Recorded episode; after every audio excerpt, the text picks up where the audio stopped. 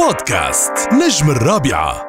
اليوم عم نستقبل اللي قلت عنها هذه السمراء العربية بمواصفات عالمية، نادين نسيب نجيم، مكرمة اليوم. مش أول مرة بتكوني مكرمة، لأنك تكرمتي بقلوب الناس قبل ما تستلمي أي تروفيه.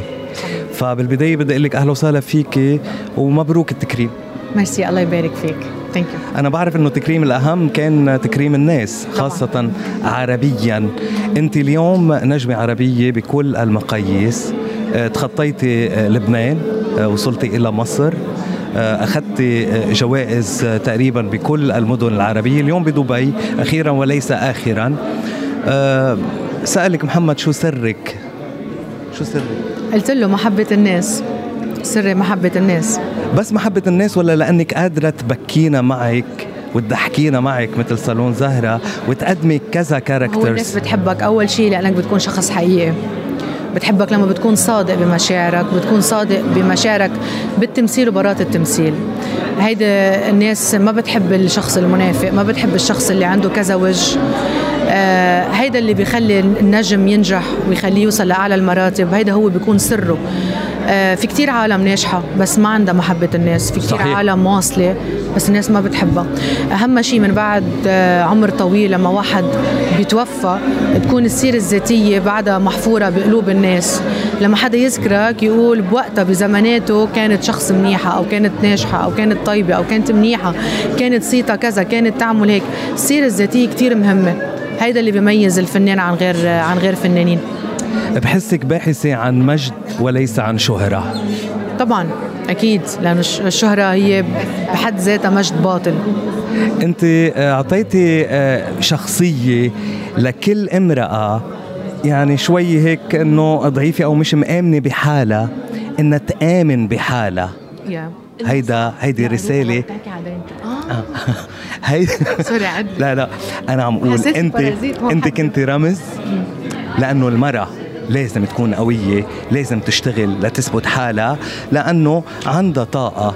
فهيدي المسج اللي وصلتيها كتير قلال اللي قدروا يوصلوها بالصدق اللي انت وصلتيه. عيونك كانت عم تقول لكل امرأة كوني ثبتي حالك وما تخلي أي عقبة توقف بوشك. صحيح، مزبوط، لأنه أنا بآمن أنه المرأة خلقت حرة ولازم تضلها حرة. ما معناتها إذا تجوزت أنه هي بطلت حرة، لا، حرة باستقلاليتها، أنها تقدر هي تشتغل وتعطي من قلبها وتحقق أحلامها وأهدافها، تحب جوزها وتحب بيتها وتحب عائلتها وتضحي على شانهم، بس ما تنسى حالها، لأنه هي خلقت مثله، خلقت مثل كل إنسان على الكرة الأرضية، خلق حر بموت حر.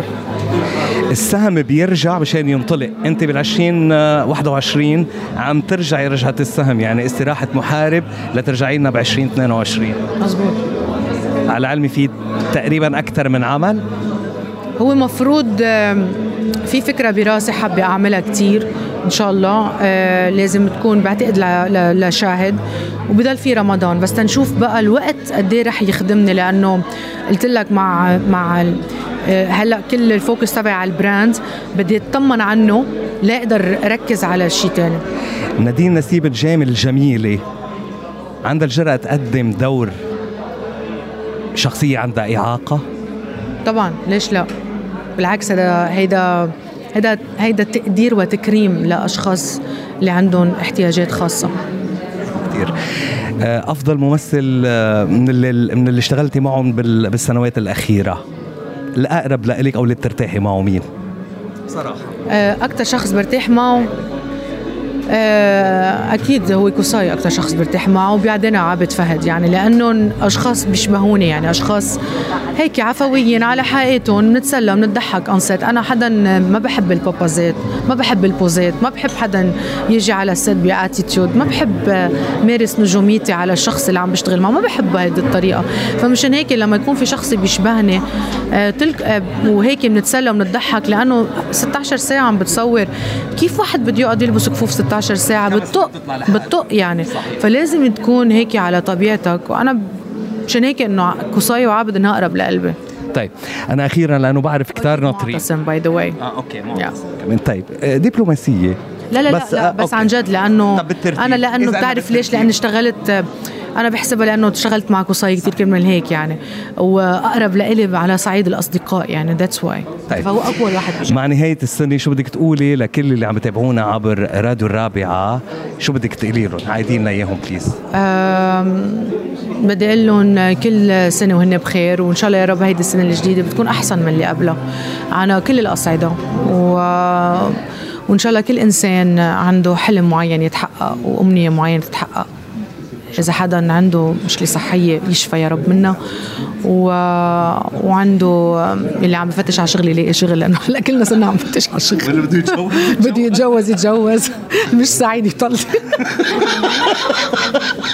طيب بدي بس توقعي لي تحية لمستمعي راديو الرابعة ونادين نسيب نجيم. تحية كبيرة مني لكم، شكرا كثير على المقابلة الحلوة. لا عن جد مقابلة كثير حلوة وأسئلة كثير حلوين، وبحبكم من كل قلبي. مرسي. بودكاست نجم الرابعة.